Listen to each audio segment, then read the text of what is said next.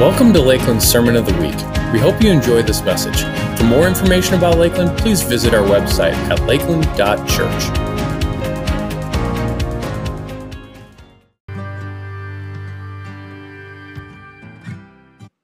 Morning. How's everyone doing?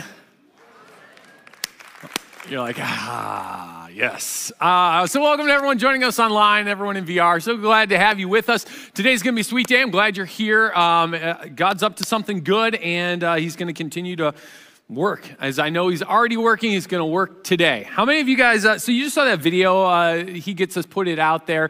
It was Jesus struggling. It was referring to finances, and if you've put any number of years under your belt, you probably have struggled with finances at some point in your life. But we know it's bigger than that, that there's other places where we struggle. Ben alluded to it. How many of you guys remember to, this is going to date me a little bit. This was one of my favorite books growing up as a kid, Alexander and the Terrible, Horrible, No Good, Very Bad Day. Anyone remember this book? Okay. I don't know why I would read that over and over and over again. That seems really morbid, right? That's probably like... I don't know. That's horrible. I felt like while Ben was talking in worship, I was thinking to myself, I was like, that could be almost renamed Ben's Horrible, Terrible, or Terrible, Horrible, No Good, Very Bad Day. He experienced it or has experienced it. And I don't know about you, but I would imagine that every single one of us in this room, at some point, you've had a day like that. You know, kind of like a day where it's just like everything went horrible. In that book, it's like Alexander wakes up and he goes down and he has cereal, and all of his siblings are eating, and they open up the cereal box and they get a toy at the bottom of the box. And in his cereal box, he just gets cereal. On the way to school, everyone else gets to sit by a window seat, and he's in the middle. Once he gets to school, he doesn't draw a picture. His teacher likes the other kids' pictures more than his blank paper invisible castle, you know? And he just keeps going. It's horrible, horrible, horrible. And the whole time through, he keeps going, if I could just only move to Australia. And maybe that's how some of you have felt in life, where you're like, you know what? I just need to move to Australia. I just got to get out. I just got to get a new scene, scene around me. And because we've all had moments in our lives where it's like, man, it feels like just plain old suffering. You're in the middle of a season of incredible struggle. Maybe for you, it's not the terrible, horrible, no good, very bad day. Maybe it's the week or month or year, and it just seems like it's going and going and going, and you're wondering, when is this thing going to come to an end? Maybe it's because of some of the suffering you're going through is like a medical diagnosis, a rebellious child. You lost your marriage, a miscarriage. You're struggling with this addiction. You just don't seem like you can overcome it. You feel like you've been betrayed by a friend. Like, am I talking to anyone here who's ever struggled? And by the way, if you're like, I'm not in that season right now, well, praise God for you. No, seriously, that's sweet if you're not in this season, but here's what I would encourage you to do. Take notes, because you'll get there again. I promise you. There will come a time when you're going to be back in that season of suffering.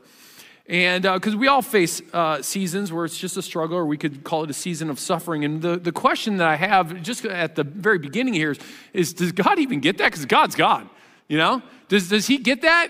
And I would say, yes, 100% he gets it, because Jesus was fully God. He took on flesh. He experienced all that we've experienced. He struggled, and he gets our suffering. He was betrayed by friends. He went through hardships in life. He lost people to death. I mean, there were real things that he suffered, but the most obvious is, of course, the cross, which was this place of intense suffering. In fact, here's how the author in Hebrews chapter 12 puts it. Fixing our eyes on Jesus, the pioneer and perfecter of our faith, for the joy set before him, he endured the cross. Now, endured the cross just seems like obviously there's enduring there. It was difficult, but just to read the cross is a really loaded two words there. The cross was not just like, oh, and he died. I mean, the cross was one of the most painful forms of capital punishment that ever existed for a few hundred years. It was eventually outlawed because it was so heinous. It was so horrendous and so painful, even for those who were dying, that they said, eventually they're like, this is too bad. It's it's too brutal. It was during that window of time that Jesus suffered on the cross. But then on the cross, he scorned shame and sat down ultimately at the right hand of the throne of God. Now listen, consider him who endured such opposition of sinners so that you and I will not grow weary and lose heart. You want to know what this is? This is a 2,000-year-old He Gets Us letter to the Hebrews. This is before they had commercials and they could do a, hey guys, He Gets Us. This is what the author of Hebrews writes. He goes, hey, let's fix our eyes on Jesus. Let's consider him. I want you to consider him who did this, who endured the cross. I want you to consider him who endured such opposition so that you and I, when we face things like he faced, which won't be actually as bad as the cross, but when we face moments like that, you and I won't grow weary and lose heart. Because he gets suffering. He understands it. And I love right here in this verse, it's going to point to something that Jesus fixed his eyes on to make it even through his season of suffering. It says this, for the joy set before him. There was a joy that was on the other side of the cross. Now, hear me wrong. It's not that the cross was joyous, okay? Suffering's not joyous, right?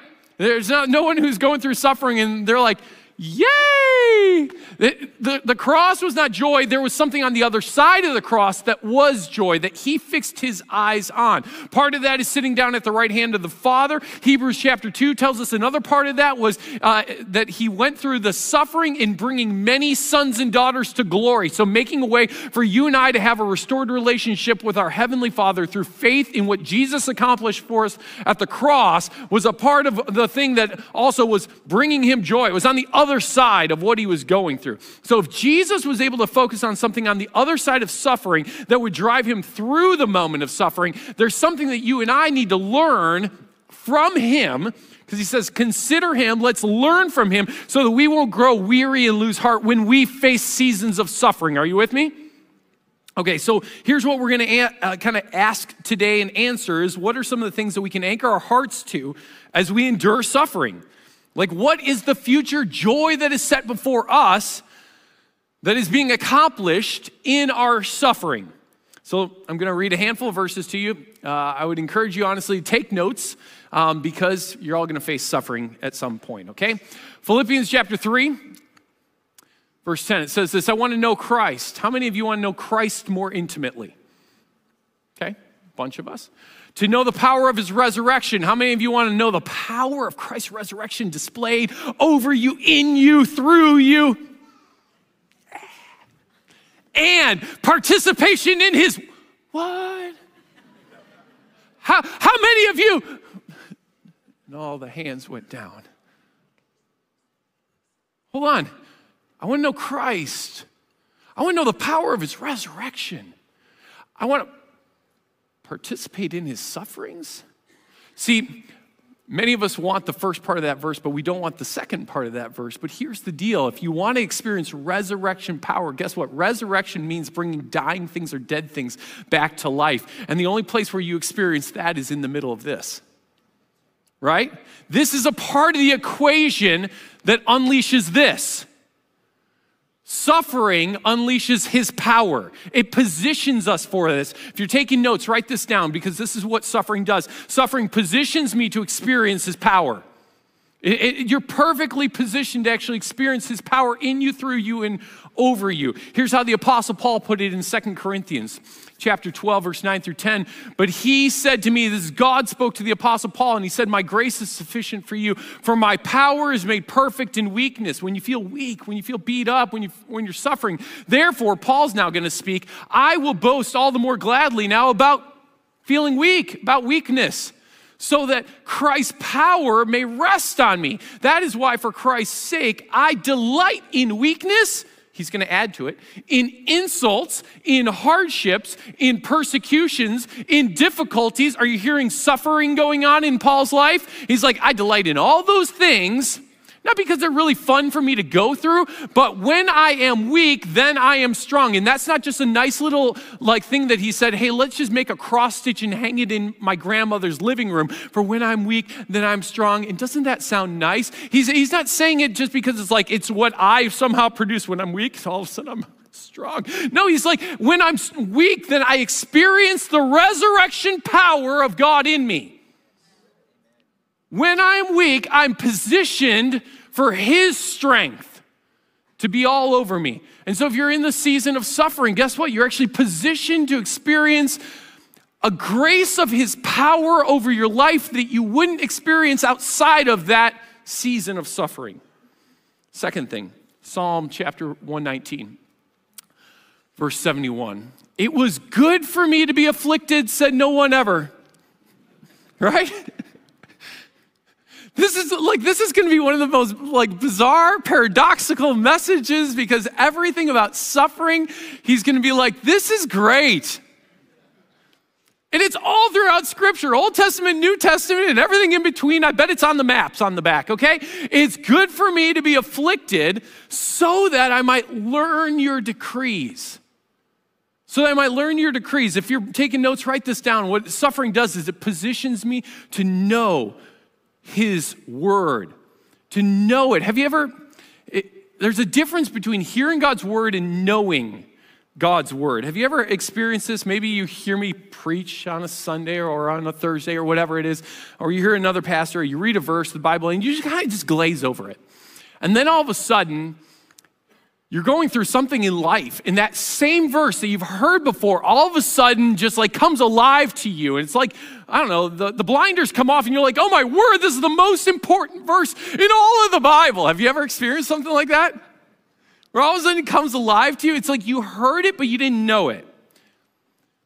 What suffering does is actually positions you not just hear God's word, but to know God's word. Picture it a little bit like this. When I was in high school, I took Spanish. I took 2.5 years of Spanish. That's right. Only the other half because I was a third-year dropout. And as a result, I don't know Spanish as well as I wish I did. Like, I really wish I could speak the language fluently. I bought Rosetta Stone to learn it. I've got all the apps to learn it because I wish I could really understand it, because in our lives, like, I go places and people are speaking Spanish. I wish I understood it. Like, if I go to the grocery store, I can probably hear people speaking Spanish, but I'll tell you this. I never try to listen in and decipher what they're saying, because I'm just not that good at it. However, I do travel kind of periodically, and I'll go to countries where Spanish is the dominant language. It's the language they speak. And when I'm there, I am listening to every conversation in the grocery store, on the streets, every person. I'm trying to decipher everything that they're saying. I get about a fifth of what they're saying. So that's about where I'm at. And I sit there and I'm listening, I'm paying attention, I'm trying to know, and I understand about a fifth of it. So what's the difference between the grocery store here and the grocery store in Costa Rica? It's the setting, right? In one setting, I just glaze over. In the other setting, I'm diligently paying attention. And here's the deal. Suffering is the setting where the word of God will all of a sudden break loose. And you'll hear it. You'll know it. It's where you're diligently paying attention to it. And it actually has the ability to shape your heart and your faith. And so if you're like, I hate this season of suffering, don't miss what can happen in this season of suffering, which is the word of God. Verses that you've glazed over in one setting actually can come alive and completely transform your faith journey right now in this setting. So what should you do if you're in the middle of a season of suffering, especially around the word of God? Here's what you should do. Memorize it. Memorize like one verse. Find a verse that speaks to what you're dealing with, what you're struggling with, and then just meditate on that verse. Remind yourself, read it over and over and over again. Rehearse it over and over and over again. And what you'll find is all of a sudden you will know that in such a way that it shapes your heart and your faith in a fresh way. The psalmist says, I delight in these seasons of affliction because that I might know his decrees. Third, 2 Corinthians. Chapter 4. Therefore, we do not lose heart, though outwardly we're wasting away. Yet inwardly we're being renewed day by day for our light and momentary troubles. Your seasons of suffering, what the Apostle Paul is going to describe it as right now, is he's going to describe your darkest hours, your darkest seasons as light and momentary. You're like, this does not feel light or momentary. And he's like, in the whole scheme of things, it's light and momentary. And they're achieving for us something. They're achieving for us an eternal glory that far outweighs them all. So what do? So we fix our eyes not on what is seen, but what is unseen, since what is seen is temporary. That's the short and momentary thing. But what is unseen is eternal. If you're taking notes, write this down. What suffering does is it positions me to shift my mindset from temporary to eternal. To not just look at the moment right now, but to start to imagine and know that there's something bigger that's being accomplished here, something eternal that's playing out here. Any of you do eBay back in the day? Maybe some of you are still eBaying. Come on. Was there, seriously, anyone eBay? A handful of you eBay. Okay, so how many of you made the exact same mistakes that I made in year one of eBaying? It was like all of a sudden we discovered this website. All of a sudden there's these auctions and things are happening in front of you, and it's happening really fast. There's a countdown. I'm refreshing my browser constantly. You remember doing this? And you're like, I'm going to lose it. You're like trying like to outbid people, and you overpaid for lots of things. Anyone with me? Because you got caught up in it, and you're like, this is, and I look at my wife, I'd be like, and you'd have the winning bid, and then all of a sudden you'd lose it in the last 10 seconds. You're like, I don't know, should we go? Buy, and you're just like bidding, and all of a sudden you're like, oh no, I just way overpaid. And it took me about a year to realize that there would always be another auction. That's what it took me a year to figure out. A year, because what I would do is I got so caught up in that timeline, that little clock counting down, and I'd be like, bid, you know? And I got all caught in the frenzy of it because it was like in the moment. And once I eventually figured out there's always another one, I could see beyond this little auction right now that there's something further down the road. It helped me to actually be able to be wiser with my bidding and that type of thing. But what happens is we are such immediate... We are Burger King people, have it my way right away, right? It's just that's how we think. And we get caught up in the moment of now. And we need to become a people who live with purpose for today, but from a perspective of eternity. That's a good statement.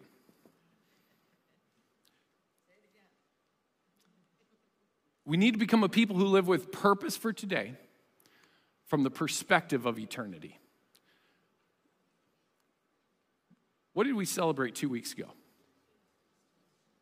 Easter. Us remembering and celebrating the resurrection Christ. That Jesus didn't just die and was raised to life, but that he is also currently still alive, right? That at the cross, he won victory over sin and death, and he proved it by raising from the dead.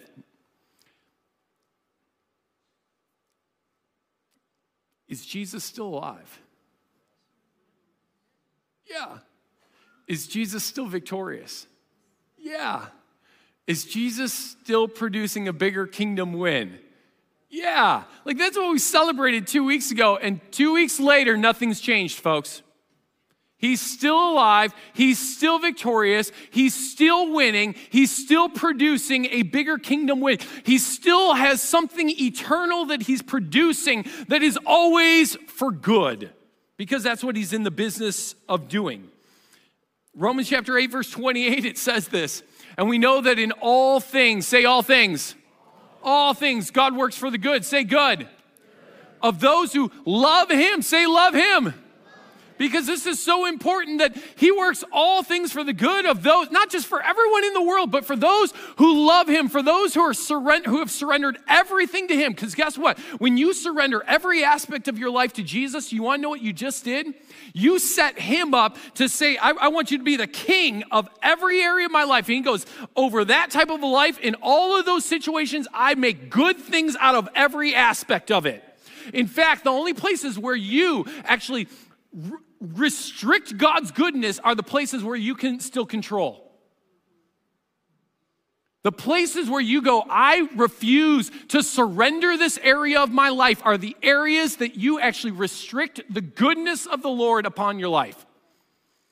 But for every area that you go, God, I want to love you with everything I am, you actually set yourself up for the good, for good to come out of every area of your life. For our light and momentary troubles are achieving for us an eternal glory that far outweighs them all. Any of you guys see the movie Lord of the Rings back in the day? Probably most of us. There was this one character, Legolas. He's the elf in there, or elves. He's one of the elves. And he's got elvish eyes, which I always felt was like this really unfair advantage for the elves. Like, he just goes kind of to the crest of a hill, and he just goes, looks out, you know, and he's like, oh, the orc army, they're 2 days ahead of us, and they're getting ready to advance on so-and-so, you know, and you're like, man, that's so unfair that he just can see what is 2 days out from them. How many of you would like elvish eyes on the horizon of your life? Right? You're like, I just want to see what's about 2 days ahead of me. Like, what's on the other side of this horizon? Okay, so God has given us in his word spiritual eyes to be able to see what's on the other side of your horizon. You want to know what's on the other side of the horizon? Good. Short and momentary troubles are achieving for us an eternal glory that far outweighs them all. There is a good, there is a win, there's a victory that is on the other side of this suffering moment that you're going through, because he's producing something for you in the midst of it that is actually for his good. Fourth and final point, 1 Peter chapter 5, verse 10. And the God of all grace, who called you into his eternal glory in Christ after you've suffered a little while, it's just a little while, we're going to make it through, folks, will himself restore you and make you, oh, that's good, strong, firm, and steadfast. See, this what this speaks to is that there's not just an eternal outcome, but there's also a present and immediate actual outcome here and now, and that he is producing in us strength, a firm foundation, and a steadfastness within us. Here's how James chapter 1, verse 2 through 4 says it. Consider it pure joy, my brothers. Don't you love this? There's just so much happiness in the midst of trials. Consider it a pure joy, my brothers and sisters, whenever you face trials of many kinds, because you know that the testing of your faith with, by the way, in the middle of your trial, this is supposed to be a faith journey. If you engage your faith in the middle of the trial, it will produce something supernatural. Produces perseverance, and perseverance will finish its work so that you may be mature, complete, and lacking nothing. Who wants to be mature? Anyone? Okay. Who wants to be complete? Who wants to lack nothing? Double hands for me. Okay, so the journey to that is many trials. Many trials that engage my faith, grow me in perseverance, and produce all these things. If you're taking notes, write this down, because perseverance, or what this does, is it suffering positions me for maturity. It positions me for maturity. There's a growing that God is actually doing in you and through you in moments of suffering. I said in each one of these that it positions us. It positions us to know his power or experience his power. Positions me to know his word. Positions me to shift my mindset from the eternal or the temporary to the eternal. Positions me for maturity. But it's just where I am positioned. If you don't purpose in this position to step into God's purposes for you in the midst of your suffering, guess what? You might stumble into Satan's purposes for you. Because I don't know if you're aware, but just like God has a desire for what he wants to produce in a season of suffering, Satan also has a purpose of what he wants to produce in the middle of your season of suffering, and it's always the opposite of what God is going after. So just even consider that last one, which was about maturity. Satan wants suffering to produce bitterness, anger, rage, malice, unforgiveness. He wants you to be stunted in your faith, not mature, but actually stunted. Have you ever known someone who went through a season of suffering and they walked out angry at God and mad at the world? It's because they weren't purposeful to step into what God wanted to produce in faith in the season of suffering, and instead they stumbled into what Satan wanted to produce in that season of suffering. I promise you, God has a divine purpose for this season. And the enemy, he wants to rob, steal, and destroy out of this season. It's really up to you, child of God, how you are going to position your heart as you go through the season. Are you going to engage faith, which in turn grows you in perseverance and makes you mature, complete, lacking nothing? Or are you going to stumble and maybe walk away bitter, angry, frustrated, lacking? I want to close this here in prayer. And I want you all to stand with me. And as we close, at the end, I really do want to invite anyone who's going through a legitimate, if you would say, I'm in a season of suffering, our prayer team wants to pray specifically for you and pray into what you're facing before you leave here today. Please don't leave here today, because I'm just going to do a general prayer here at the end, okay?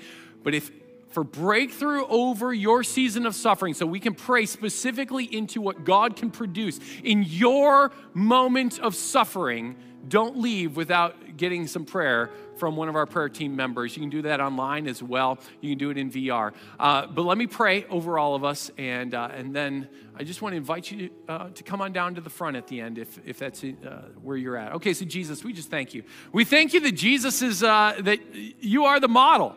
That you get us, you've been through suffering, and you did it with the joy set before you. So you fixed your eyes on what was being produced in the season of suffering. And Lord, we know you're still in that same business, that you're producing something of a kingdom win in the middle of our season of suffering.